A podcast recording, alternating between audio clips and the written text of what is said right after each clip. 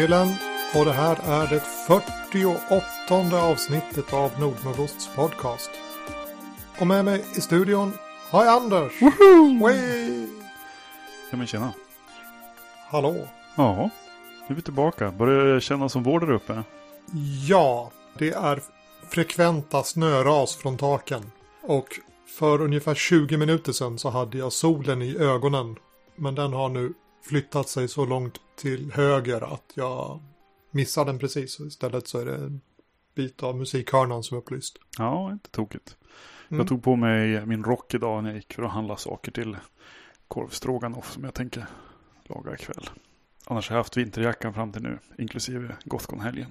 Jag hade sommarjackan Gothcon-helgen. Och det var kallt. Mm, ett ganska svalt, men, men ganska soligt Göteborg som tog emot. Mm. Och den ger ju då ingen värme så jag, jag rusade från hotellet till konventet i uh, stickad tröja några gånger då. Och så var lokalbefolkningen klädd i vinterjacka och vintermössa och jag kände att de gjorde det rätta valet. Mm, mm. Mm. Men då slapp jag ju ha varma ytterkläder med mig, kring mig på själva konventet och det var ju värt en del. Ja, värt det är det rätt skönt i och för sig. Nu kände jag aldrig riktigt att jag ångrade valet. Eh, ta vinterjackan ändå, men det, jag, jag är helt med på grejen. Har du några spännande nyheter? Vi har varit på Gothcon. Det är väl spännande? Ja, det är spännande. det är Det spännande. var, det var spännande. Det kanske inte är så spännande nu.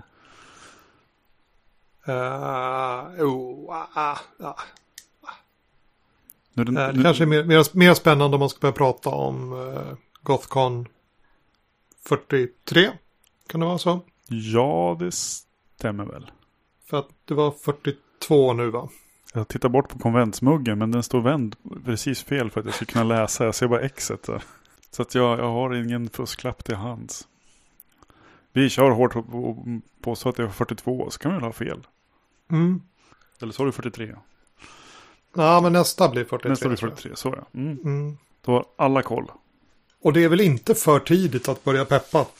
Nej, det tycker jag inte. Eh, Gothcon brukar väl ta in sina föranmälningar för om man vill ha scenarion ganska tidigt egentligen. Nu vet jag att eh, till exempel Fornsaga som vi spelade eh, gled väl in ganska sent tror jag som, som arrangemang. Men, ehm, men Gothcon är ju en, en koloss i konventsväg. I svenska mått i alla fall. Så att de är, är ute i god tid. Mm. Jag, jag fiskade hos hundvakten ifall vi kunde boka in nytt hundvaktande om, om ganska precis ett år. Då. Men hon var inte redo att förbinda sig där ändå. Så att än så länge är min närvaro på nästa Gothcon en öppen fråga. Mm, ja, så kan det vara. Det blir lurigt när man har hangarounds, höll jag på att säga. Man har animal companions som inte vill åka bort. Ja, Eller kan hoppa in i så här fickdimensioner. det borde vi göra ett avsnitt om någon gång. Animal Companions. Det är ju sweet. Ja, kanske det. Eh, andra nyheter. Hydra. Eh, nummer två släpptes typ bara några dagar efter förra avsnittet av podcasten. Så den har varit ute ett bra tag nu. Mm, mm. Mm. Fina grejer. Fina grejer. Mest bearbetade omslaget hittills. Jag hittade en tavla på en eh, snubbe som åkte flygande matta. Men den var som landskapsformat. Ja, ja. Ja, så att den skulle inte gjort sig något vidare som bild direkt som den var. Men nu hittade jag en annan tavla som var på höjden. Och sen med Photoshop-magi så flyttades denna mattflygare in i den andra tavlan. Mm. Magi. Det är fint. Magi. Eh, det tjockaste numret hittills. Typ sex sidor mer än nummer ett.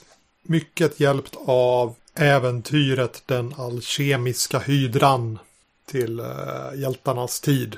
Men jag tror att hyfsat rutinerad SL skulle nog kunna översätta det där till typ Drakar Demoner eller Dungeons som man ville. Ja, ja Sådär. men. Eh, så. Och på tal om äventyr. Ja, otroligt snygg segway där. Ja, så. Eh, på Gothcon så spelade vi Dödsmatch 2000. Och före Gothcon så spelade vi Dödsmatch 2000. jag och Mattias. Och efter Gothcon så tog jag mina anteckningar och gjorde dem lite prydligare och satte ett omslag på det och sådär. Och nu finns det att köpa på Drive-Through RPG och Lulu. Woho! Om man då vill ha ett introäventyr kanske. Kan kalla det sådär. Man får lära sig lite regler och man får se lite grann av framtidsstaden sådär. Yes. Passande att köra på en kväll, tror jag. Riktigt schysst eh, typsnitt på omslaget. Ja, visst är det jättefint. Mm, mm. Det är värt att spana in bara därför. Jag tog ju och spelade äventyret på, på Gothcon också. Eh, du körde det där. Och eh, tummen upp säger jag. Jag tyckte det var riktigt trevligt. Även, Ja. även ifall jag blev beskylld för vissa saker som absolut inte var min. Nej, det var inte... Det berodde inte på min Ja, rollperson. Uh, alltså, alla de som spelade har, gick ju sen och sa ja, det var jätteroligt. Så, och det var ju roligt. Men jag tror också att alla de som var med och spelade var folk som hade peppat för det lite grann i förväg sådär. Och var Ja. ganska väl medvetna om vad det var som väntade. Ja, inte alla alla. Eh, A som satt bredvid mig som inte var från rollspel.nu liksom från början. Så där. Vi får se om, om A kanske dyker upp där. Eh, jag lär väl inte ha hört om det i förväg då kanske. Utan jag tror att han trillade in på plats. Ja, ja, ja det var ju... Han verkar ju ha trevligt i alla fall. Så. Ja, men precis. I... eh, ja, alltså Gothcon gick ju på något vis i uh, Cyber M77s tecken för min del. Jag fick ju stor hjälp av eh, Klas, heter han väl i Människornas Värld. Kaligo på forumet. Han som har eh, Megaton Games. Han sålde Cyber och lite annat bråte från mig då på sitt bord. Med hjälp av eh, Mikael Börjesson. Och på bordet bredvid så fanns Fenix. Så jag har gett dem ett Cyber M77. Hopp om att det ska bli en recension så småningom i Fenix. Ja, men precis. Hur var det med, eh, tänker tillbaka på höstdimma, fick ju 5-5 va? 5-5. Det, det, visst låter det bra? Ja, det låter grymt. När man säger det så. 5 slash 5. Ja. 5-5. Det kan ju lätt upp, upptäck, uppfattas som ett toppbetyg. Ja. Nej, det föll väl inte recensenten riktigt i smaken. Mm. Men det är väl okej. på något vis. Ja, det är klart det är. Eh, man, man, om alla recensionerna var 10-10 sådär, e- enligt deras skala. Så hade det kanske blivit lite urvattnat sådär. Ja, en aning. Mm. Men i alla fall, jag har lämnat den där. Vi får se ifall jag har utvecklat något som spelskapare de här tio åren då. För att det är ju tio år sedan eh, Höstdimma kom ut nu. Ja. I, I höst. Mm. Mm. Mm. Jag bodde på hotell under konventet. Och det var ett fint hotell och inte bara jag som bodde där. Där bodde också Gunilla Jonsson och Mikael Petersen. Kända från Kult kanske. Främst idag. Mm. Men de hade ju händer med i eh, ett svenskt cyberpunk-rollspel från slutet av 80-talet också. Och vi sprang på varandra i hotellbaren. Där mina vänner då hade hypat upp och sagt ja men Wilhelm har också gjort ett eh, cyberpunk-rollspel sådär. Så jag fick prata lite grann med dem och eh, fick ett snabb, en snabb recension av Gunilla efter att hon då hade kikat i eh, spelet en stund. Och den var jättesött. Mm. Mm. Mm. Jättesött är kanske inte vad jag hade som, som designmål när jag gjorde spelet. Men det var ju ändå roligt att, eh, att det uppskattades på något vis. Ja, jag tycker det låter fantastiskt. Det, men det kunde ju varit, det var ju fint. Eller någonting sånt där. Men jättesött, är ju tydligt Ja. positivt. Ja, precis. Och det där sammanfattar väl typ mitt Gothcon egentligen. Jag spelade ett arr. Det var du också med på. Vi spelade Fornsaga pass 1. Mm. Eh, och sen så dräggade jag typ indrummet. Jag hade ju som planen att spelleda så mycket att jag fick tillbaka inträdet. Och i år för första gången var man tvungen att spelleda fyra pass för att få Är du tillbaka säker att det var inträdet. för första gången i år? Var det inte likadant i fjol? Ja, nu låter du osäker. Ja. Men ja, jag har för mig att det inte är första gången. Men jag har ju inte, jag har inte satsat på spelleda på, på flera år nu. Så att, Ja, jag, jag var som helt inställd på att det var tre. ja, men, men farbror kan ju också minnas sina glansdagar. Eller hur? Ja, men jag, alltså jag var ju med på förra Gothcon. Ja, visst var det väl det? Ja, ja. Men jag är Eh. inte helt hundra på att det inte var fyra då också. Ja, jag, ja. Jag, ska inte säga hit bu eller bä faktiskt på det där. Ja. Jag, jag minns inte. Nej, min, min lapp brukar ju vara välfylld i alla fall så det Mm. spelade väl inte Ja, någon större roll. Men nu, just det här Gothconet så hade jag tänkt att jag skulle göra lite mindre och spela lite mer. Men Och då när jag var på väg för att lösa in min lapp så som kontrollkikare på baksidan och då insåg jag att jag var skyldig ett pass till så att jag rusade in i rummet och lyckades då köra ett hjärta av stål igen. Det är säkert tionde gången jag kört det där, men det var trevligt. Mm, gött.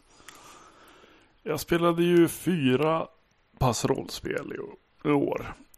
Det var Cyber M77. Eh, det var, ja Fornsagan först ja. Precis, Cyber M77. Sen spelade jag eh, något som tekniskt sett stod på rollspel i, i, i katalogen höll jag på att säga. Eh, Gustav måste dö. Egentligen så, eh, så tycker jag att arrangören kanske var lite mer explicit med, med rötterna för det scenariot. För tydligen så var det delvis baserat på Dallas, the role playing game. Eftersom du är typ norsk mästare i det. Så skulle du ha... No, ja, alltså räcker det med norsk mästare? Du kanske är världsmästare. Ja, tänk Det är några år sedan i och för sig, så kan- någon kanske har Ja. spelat det sedan dess. Men, eh, men i alla fall. Eh, så det hade ju en tydligt, vad ska jag säga, brädspelig karaktär skulle jag påstå. För att det var lite oklart när vi skulle rollspela. Och eftersom vi knappt rollspelade och ändå fick höra att vi måste skynda på snart så, så förstår jag inte riktigt vart det skulle in. Men jag hade trevligt. Jag spelade med, med Luleborna och, och Vildkatt. Så att det var gött. Det var bra folk all around. Eh, Vår spelledare Sebastian, eh, folk som har sett eh, sändningen eh, från SVT, den här eh, Svenska folkfester, har, har sett där. Där han pratade om att han var och spelade western bland annat.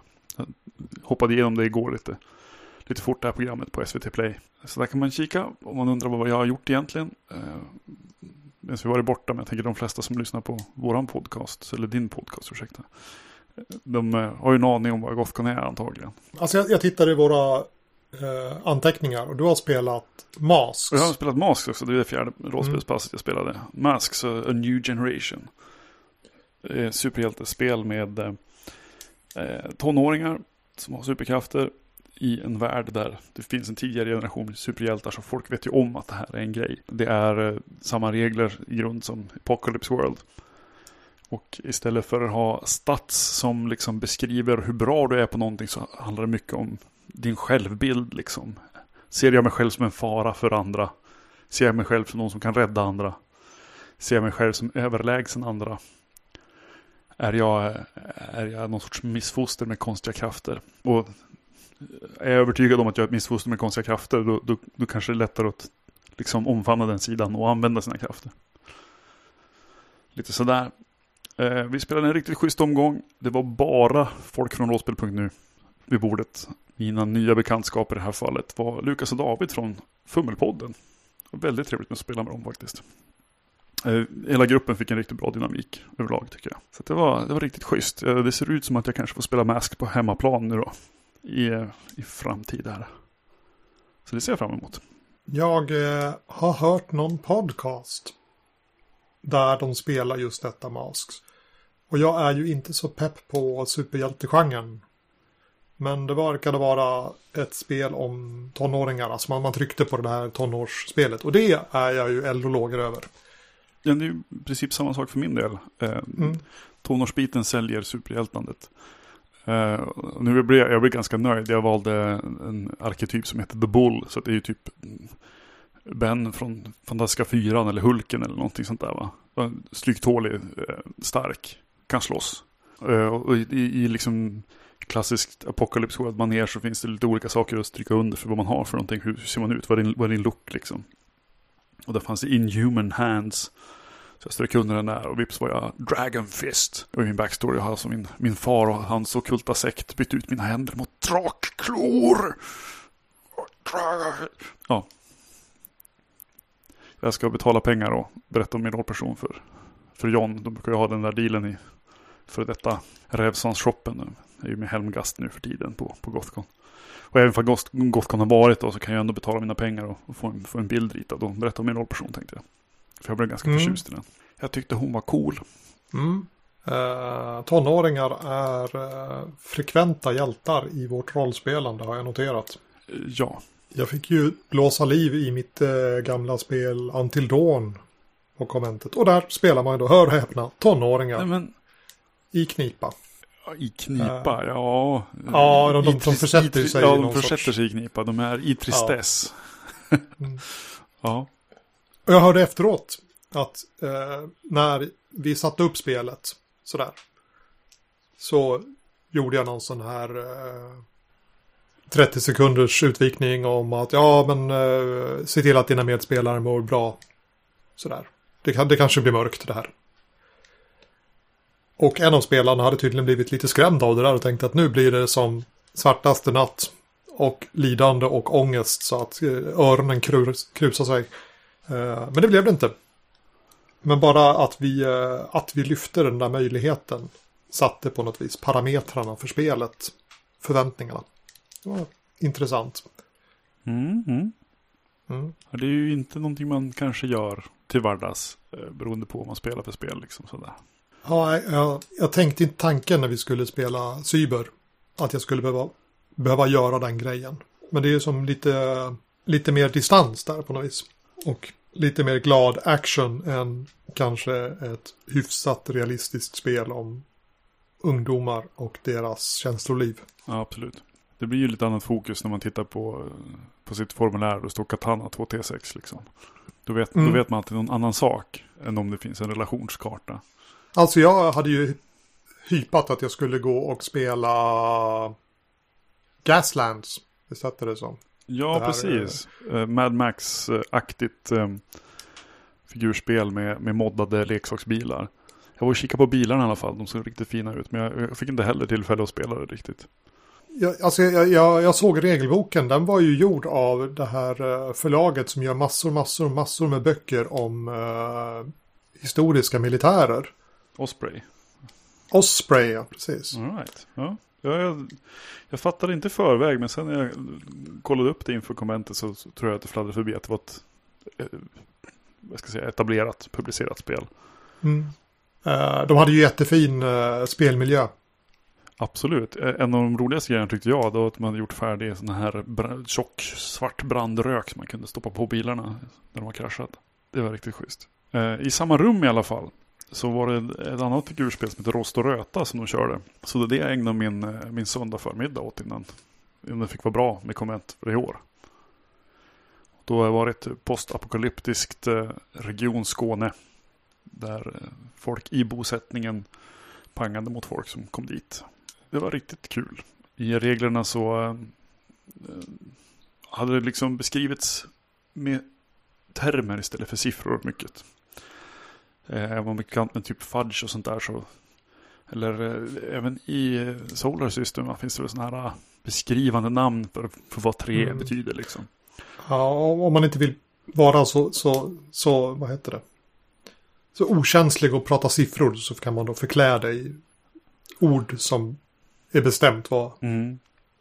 Ja men precis. Eh, jag hade aldrig tyckt att det där känns jättelockande i rollspelet men, men här, här var det väldigt konsekvent liksom. Antingen, antingen så var det kass eller så var det okej eller så var det grym. Och, och kass är en och okej är två och grym är tre liksom. Eh, kass, okej och grym återkom också i flyttning Hur mycket, man, hur mycket man kunde kubba. Och då var det helt enkelt eh, mått med vilken sida av den trekantiga linjalen man skulle ta. Är man kass så tar man kortaste sidan. På tärningen kunde man också rulla skit och eh, nice. Och nice var en sexa och skit var en etta. Den gick bort liksom. Och rulla, var det nice då fick man ju rulla en tärning till för det är ju nice. Och var- det nice på den också då var det ju nice fast då kunde man ju rulla en till tärning. Och så vidare. Så vi pangade och sköt lite grann där med pensionärer och pirater och någon sorts eh, lunda-afghaner av något slag. Som tydligen var i backstoryn folk som hade eh, approprierat någon sorts kultur ur gamla okej-tidningar och sådär. För att det var lite vagt hur det där gick till.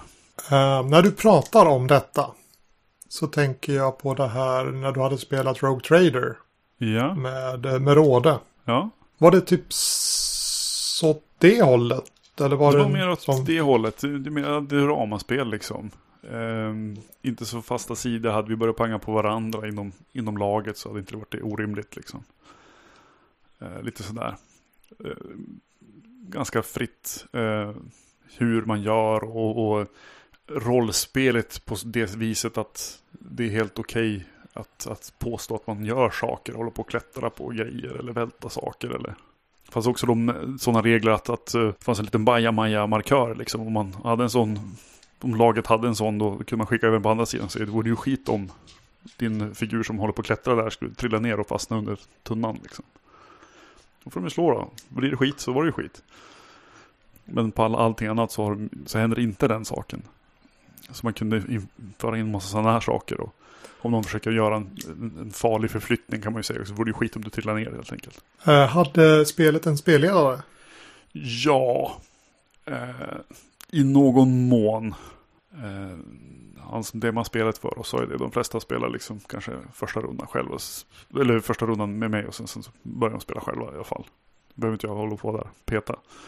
Men det fanns en, en, eh, en kortlek som då sa vem får göra någonting nu och hur mycket får de göra. Eh, för vissa hade då, ja, alla hade liksom fyra handlingar de fick göra. Men till exempel, eh, jag tror att det var piraterna som hade liksom fyra kort med en handling på. Medan eh, de här motorvandalerna, de hade liksom ett kort med tre och ett kort med en. Okej, när alla korten var igenom så hade man gjort en runda och sen så ja, precis. Blanda, blandar man om och så, blandar man om. Och då fanns det också att det händer något kort och att zonen agerar så att säga. För det var ganska tydligt. Det var ju liksom mutant i Skåne-ish. Mm. Det var inga specifika muterade figurer när vi spelade nu då. Men, eller jo, det var det i och för sig visst. Det dök upp missionerande ödlemän som en slumphändelse. Nej, jag, jag tänker på det här uh, spelledarledda figurspelandet. Men då var eh, det här egentligen inte ett sånt. Ja, nej, alltså vi, vi skulle kunna slumpat på, på en tabell helt vad, vad som hände sådär. Mm. Men det var inte framplockat på papper den tabellen. Och, eh, om, jag vet inte hur, hur det stod där. Eh, vi slumpade ju ut liksom vart dök, grejer dök upp och så. Men det var ju någonting han berättade för oss vart vi skulle vara. men slå en tärning för att se mm. vart vi hamnar då. Liksom. Slå en till så ser vi vilket hus. Ah, okej, det är huset på den brickan liksom. Men, men i någon mån så är det ju Eh, är ju ändå, utgår ändå från typ samma spelform skulle jag säga som, mm. som gamla Road Trader. Då. Att det, med fördel, det kan med fördel vara en, en, en spelledare liksom. Jag eh, blev som igen Rogue Trader-sugen i, igår. Så jag läste folk som hade nya tankar om ett gammalt spel. Och de menade att det som gjorde första versionen av Rogue Trader så fantastiskt bra var just att det fanns en spelledare. Att man skulle spela det som en eh, som ett rollspel. Att alla figurerna var namngivna och när en gubbe dog eller om en gubbe överlevde så var det liksom en stor grej. Ja, det var jag med. Kampanj, kampanjspel, alltså det var som sådär och det fanns spelledare så det var som på riktigt. Och den observationen är ju inte ny på något vis. Nej, Om vi backar tillbaka till vår gamle vän Wesley med sitt Braunstein. Mm, mm. Så gjorde han ju samma grej där. att de, okay, de hade ju börjat med att spela krigsspel. Med en spelledare. Några, några år då för att liksom upptäckt att det var fantastiskt roligt att spela eh, krigsspel med en spelledare för att då blev man mycket friare och sådär. Eh, och därför tänkte jag ifall rost och röta var sånt. Men det verkar vara att man kan ha en spelledare om man skulle vilja ha någon som berättar runt. Men man behöver inte ha en spelledare. Nej, jag, jag tror inte man behöver. Men, men det, är, det är lite, lite vagt det där. Det skulle väl komma någon, eh, någon gratis pdf någonstans någon gång. Eh, som det såg ut. Det, det ska väl gå att kolla in förr eller senare förhoppningsvis man kan, skulle kunna klippa in lite pausmusik här och sen så uh, gå in i avsnittets egentliga huvudämne. Ja, kan man göra. Mm. Dum, dum, dum, dum. Uh, och ämnet är att jag har varit på internet. Oj. Oj. Uh, specifikt har jag varit i någon grupp på Facebook där det var någon som frågade om uh, hur man ska göra när man spelar med ett eh, spela rollspel med en grupp där rollpersonerna inte är lika bra. Just. Utan att eh, snabba exempel, ja men partyt består av en jävel erfaren trollkar, en präst Och eh, två stycken stalledrängar med sköld. Mm. Vilket kanske inte är helt otänkbart party om man spelar Ash Magica. Nej, precis. Eh, och den här diskussionen hade en tydlig färg av att det var fel att spela med det obalanserade partyt. Och jag satt och som vred mig och funderade på ifall det var läge att dundra in och säga saker. Sanningar om rollspel och hur saker och ting egentligen är. Mm. Mm. Och sen så tänkte jag att de såg ut att ha det ganska mysigt där. Där de var rörande överens om att det var jätteviktigt att alla rollpersonerna var lika bra. Och de diskuterade tekniker för att se till att alla rollpersonerna var lika bra.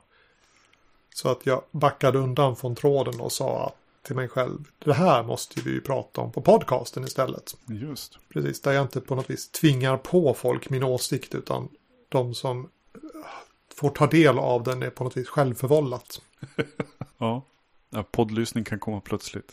Ja, Men eh, sällan helt omedvetet. Och det tänkte jag att vi skulle ägna vår sista host halvtimme om eller något sånt där. Och, och liksom diskutera lite tankar och erfarenheter av det där. Mm. Just med att spela bordsrollspel med spelledare och spelare och rollpersonerna är inte lika bra. Eh, och jag vet inte riktigt var vi ska börja. Jag kanske ska börja med något exempel. Det låter väl som en jättebra idé. Vi börjar Mm. någonting konkret. Det finns ett svenskt fantasyspel som heter Västmark. Eh, skrivet av Christer Sundelin. Och jag var med i tidernas begynnelse innan spelet egentligen fanns. Sådär. Han höll på att utveckla det så jag skaffade det då. Och sen så var det ett tag då man kunde köpa det. Typ, men man kunde inte köpa det av honom utan det var någon som hade som mer eller mindre gjort en piratversion och skrivit ut pdf-en och bundit den i eh, sån här uh, ringperm. Right. Man, man, man, man kunde köpa, alltså jag, jag tror att uh, Christer hade gett som tillstånd till det här på något vis. Att det var som okej, men det var liksom inte en officiellt utgivet spel. Utan Mm. det här var liksom PD pdf-en piratutgiven. Jag vet inte ifall det gick några pengar bakvägen där någonstans. Men så. Och vi skulle spela det där och jag fick en jävelcool kampanjidé i mitt huvud. Och den ville jag spela. Och det skulle vara under eh, typ korstågen. Med ett party som var eh, en riddare. Och lite eh, luffare eller tjänstefolk sådär. Som fick, eh, som träffade en, eh, en gammal korsfarare som berättade om eh, en nedgrävd skatt som fanns i det heliga landet. Så det var som det ena gänget. Mm. Och sen så var det som ett, det var som roll, spelarnas ena uppsättning rollpersoner. En, en jävel kompetent riddare och lite så här hangarounds till honom då. Och sen skulle alla spelarna ha ytterligare en rollperson och det var eh, några jävelcoola korsfarare i det heliga landet. Och så någon, någon, någon tjänare eller sådär liksom.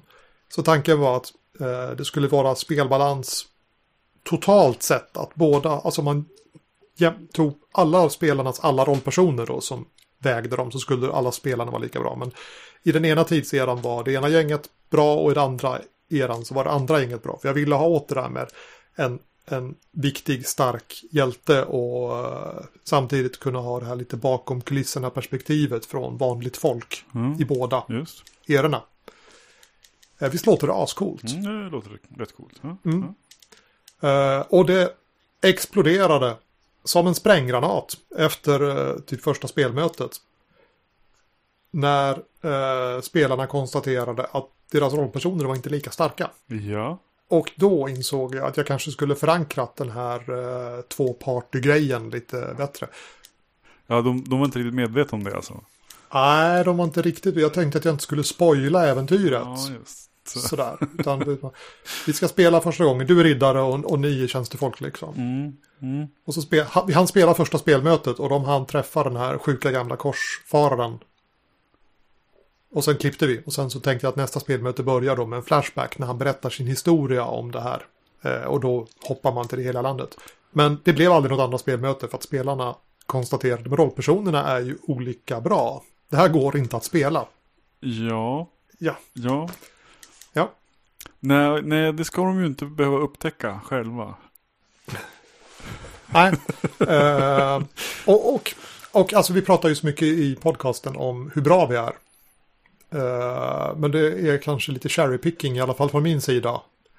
Jag har mina misslyckanden bakom mig också. Ja, men klart. Eh, och, och jag tycker att det här var ett bra misslyckande att lyfta precis här. Därför att den upplevelsen som, som mina spelare hade.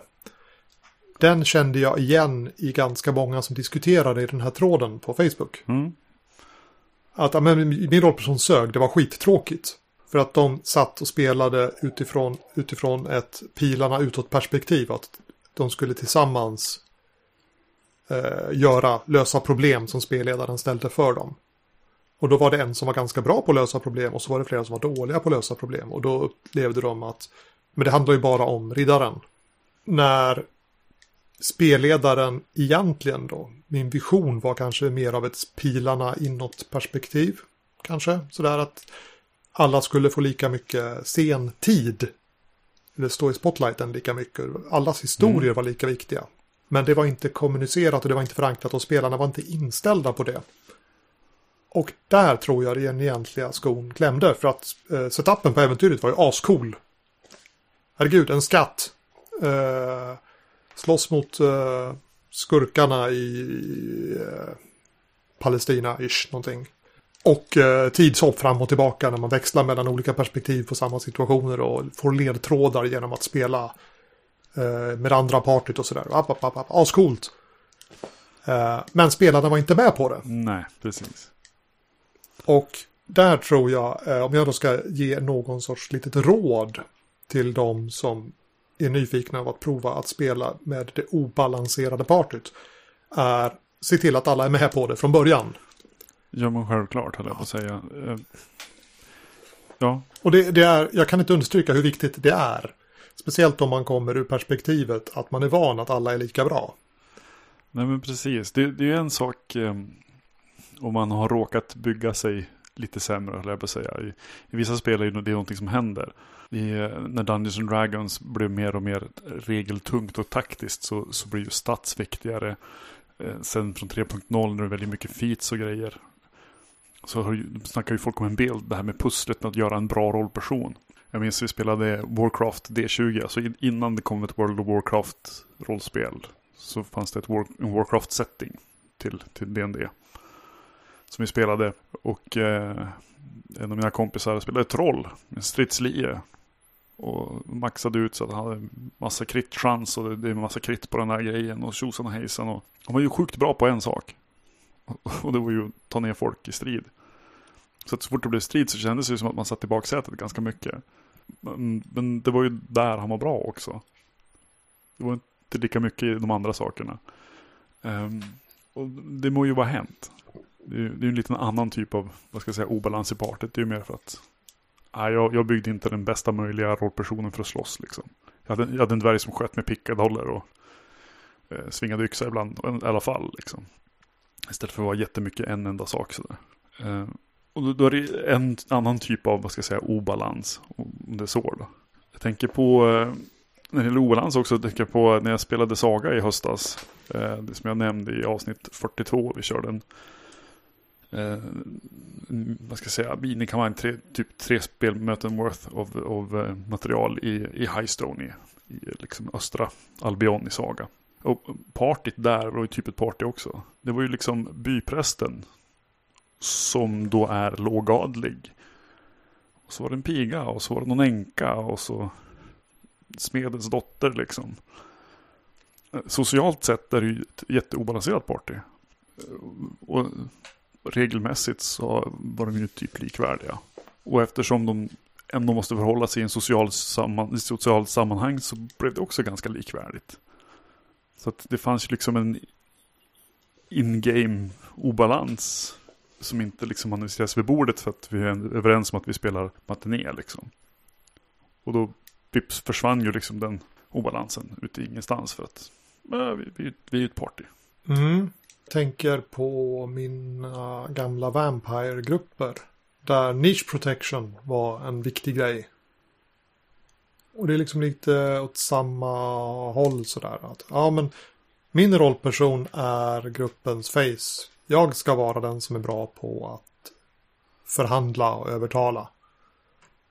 Och då var det liksom ett paxat område. Där ska jag vara bra. Sen så var det, var det någon annan som sa, men jag är jättebra på att slåss. Och så var det någon som var, jag är jättebra på, på att smyga och speja och fiska fram information sådär. Så att alla hade som valt en, eh, ett område som var deras domän på något vis. Mm. När spelledaren ställde utmaningar till gruppen så var det liksom uppenbart. Ja men det här är Nosferatuns utmaning liksom. Och det här är liksom Brojans utmaning. Det här är Torerorens utmaning. Så där. Och så fick den, den spelaren ta hand om det där. Ja, precis. Eh, och nu i efterhand så tycker jag ganska illa om det där egentligen. Mm. Mm. Det är ett ganska klumpigt sätt att fördela spotlighten.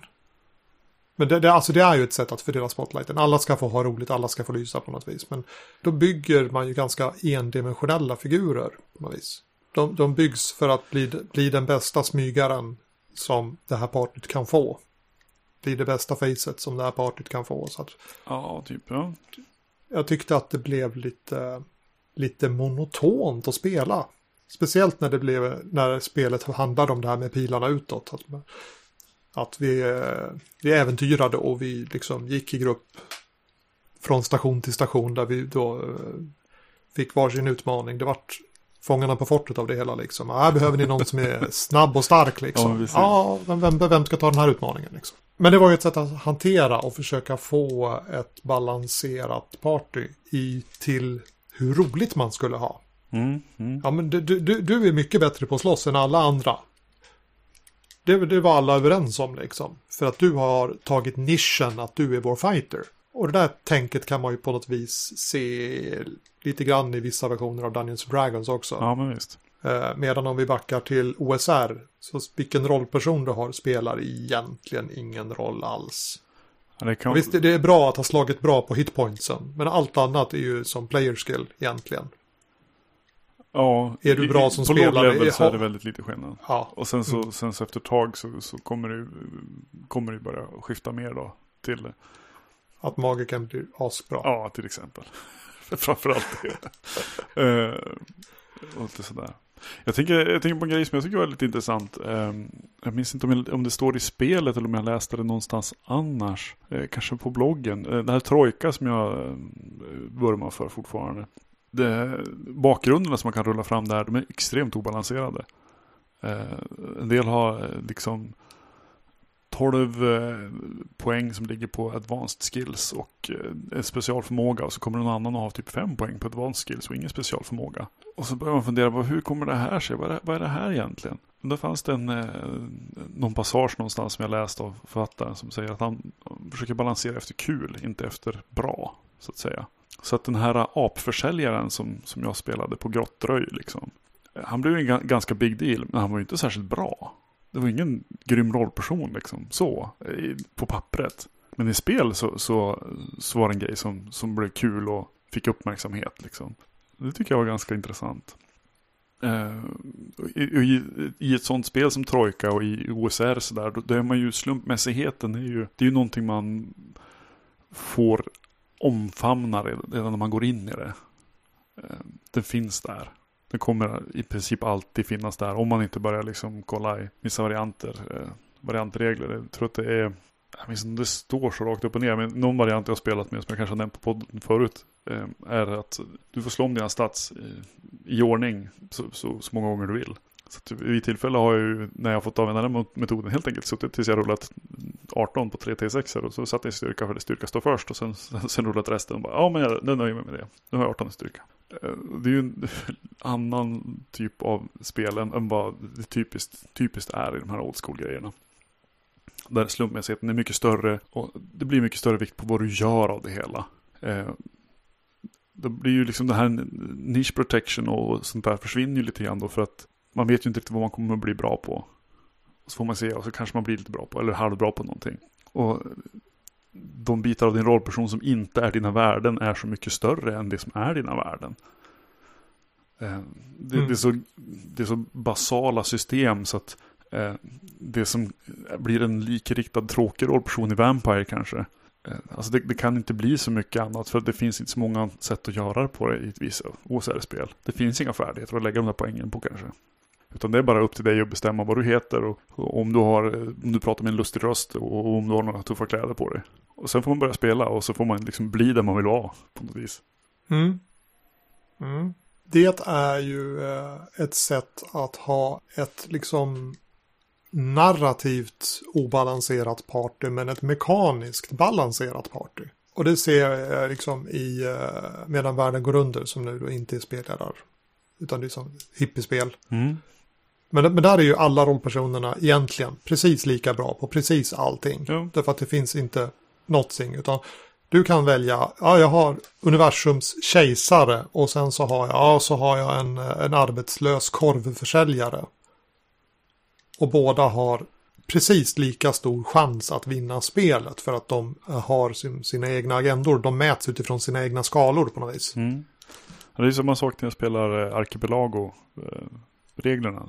Där, där sitter ju ingenting ihop med rollpersonen när det gäller regelbiten. Eller Itras by för den delen va? Mm, precis. Det, uh, det, ingenting heller utan ja, precis. rollpersonen är ju bara berättande, lite fri, alltså beskrivande text. Uh, sen, sen, så skulle det ju i Itras by kunna ses som så, ja, men jag har beskrivit min rollperson som en väldigt duktig mekaniker.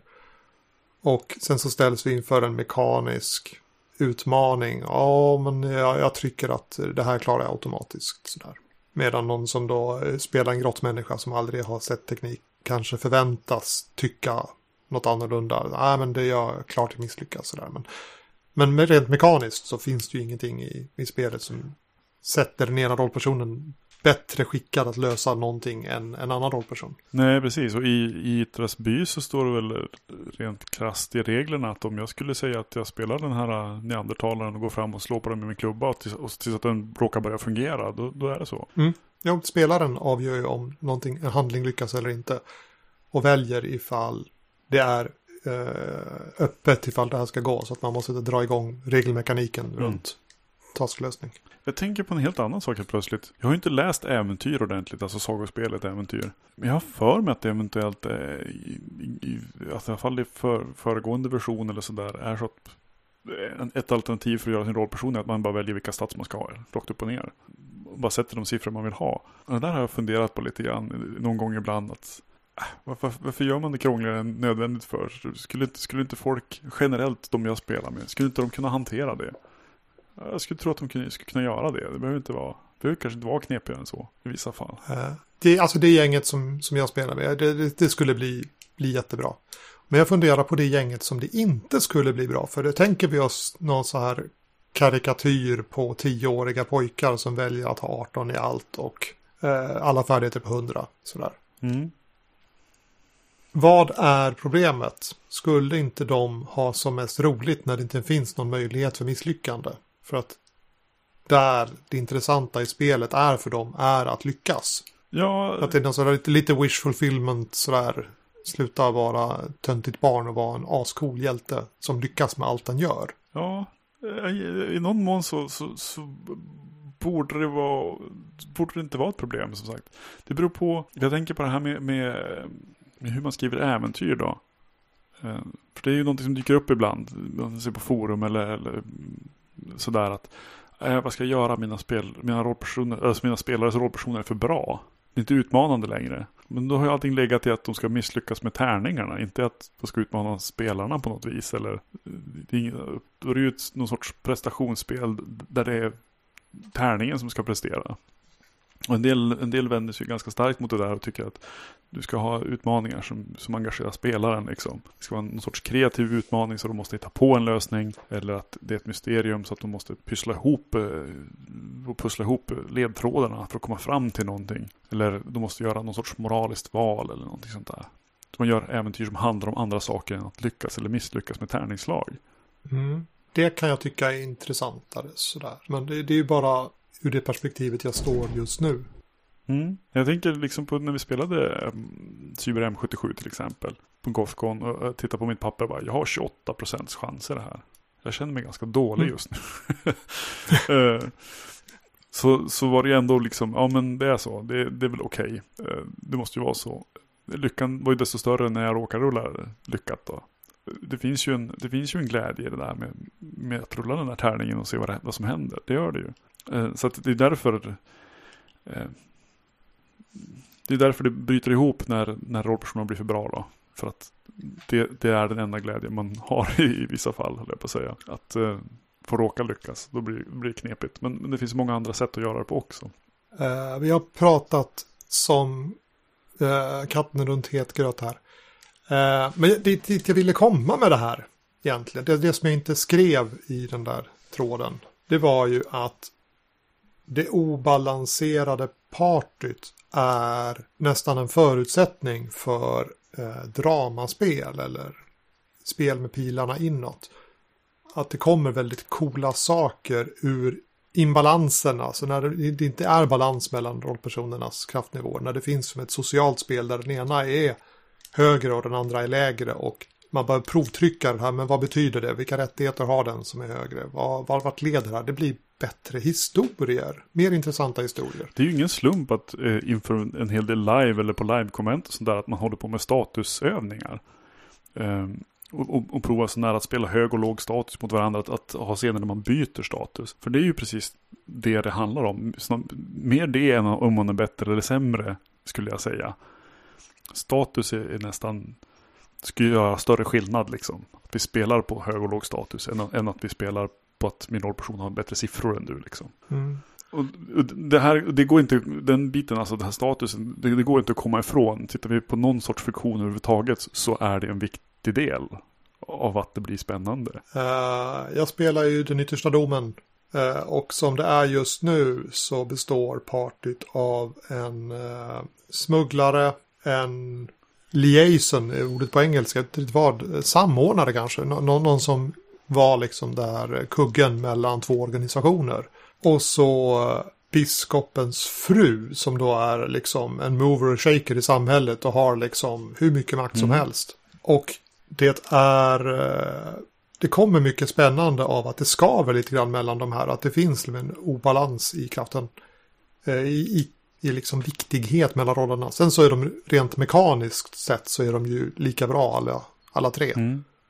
För att de har lika många pluppar utsatta på sina tillvägagångssätt. Så de är, de är ju lika bra. Men ändå, när eh, den här hustrun säger saker så har det större bäring på situationen än när smugglaren säger saker.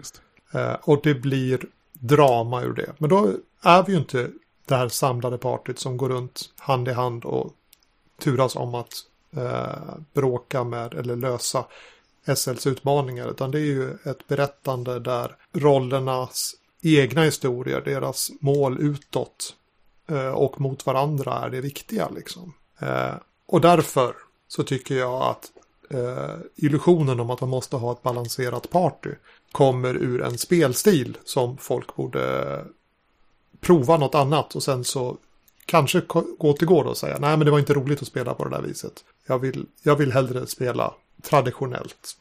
Citattecken. Mm. Mm. Det är inte dumt. Men det, men det hade varit att deraila den där tråden att säga ja utifrån det perspektivet du sitter med just nu så är det rimligt att rollpersonerna måste vara lika bra. Men det finns fler perspektiv. Den tråden var inte rätt tillfälle att, att lyfta den diskussionen. Mm. Istället kan vi sitta här och hålla med varandra. Ja, ja men det, det, det är ju som trevligt. Det tycker jag. Uh, kanske håller vi med varandra för att vi har varit på samma ställe har samma liknande erfarenheter i alla fall och vet vad den andra pratar om. Ja, det är ju inte orimligt. Ja. Det, det är väl en anledning att vi har hängt ihop i spellivet ganska länge. Inte bara, inte bara slump och dåligt utbud. Min äh, räknade börjar närma sig timmessträcket. Jaha, min var på, på en kvart ungefär. Va? Nej, jag skojar. Då hade det blivit tråkiga filmer. Ja, ja nej, jag, jag försöker fejka här, men dra ut så att vi faktiskt ska passera timmesträcket.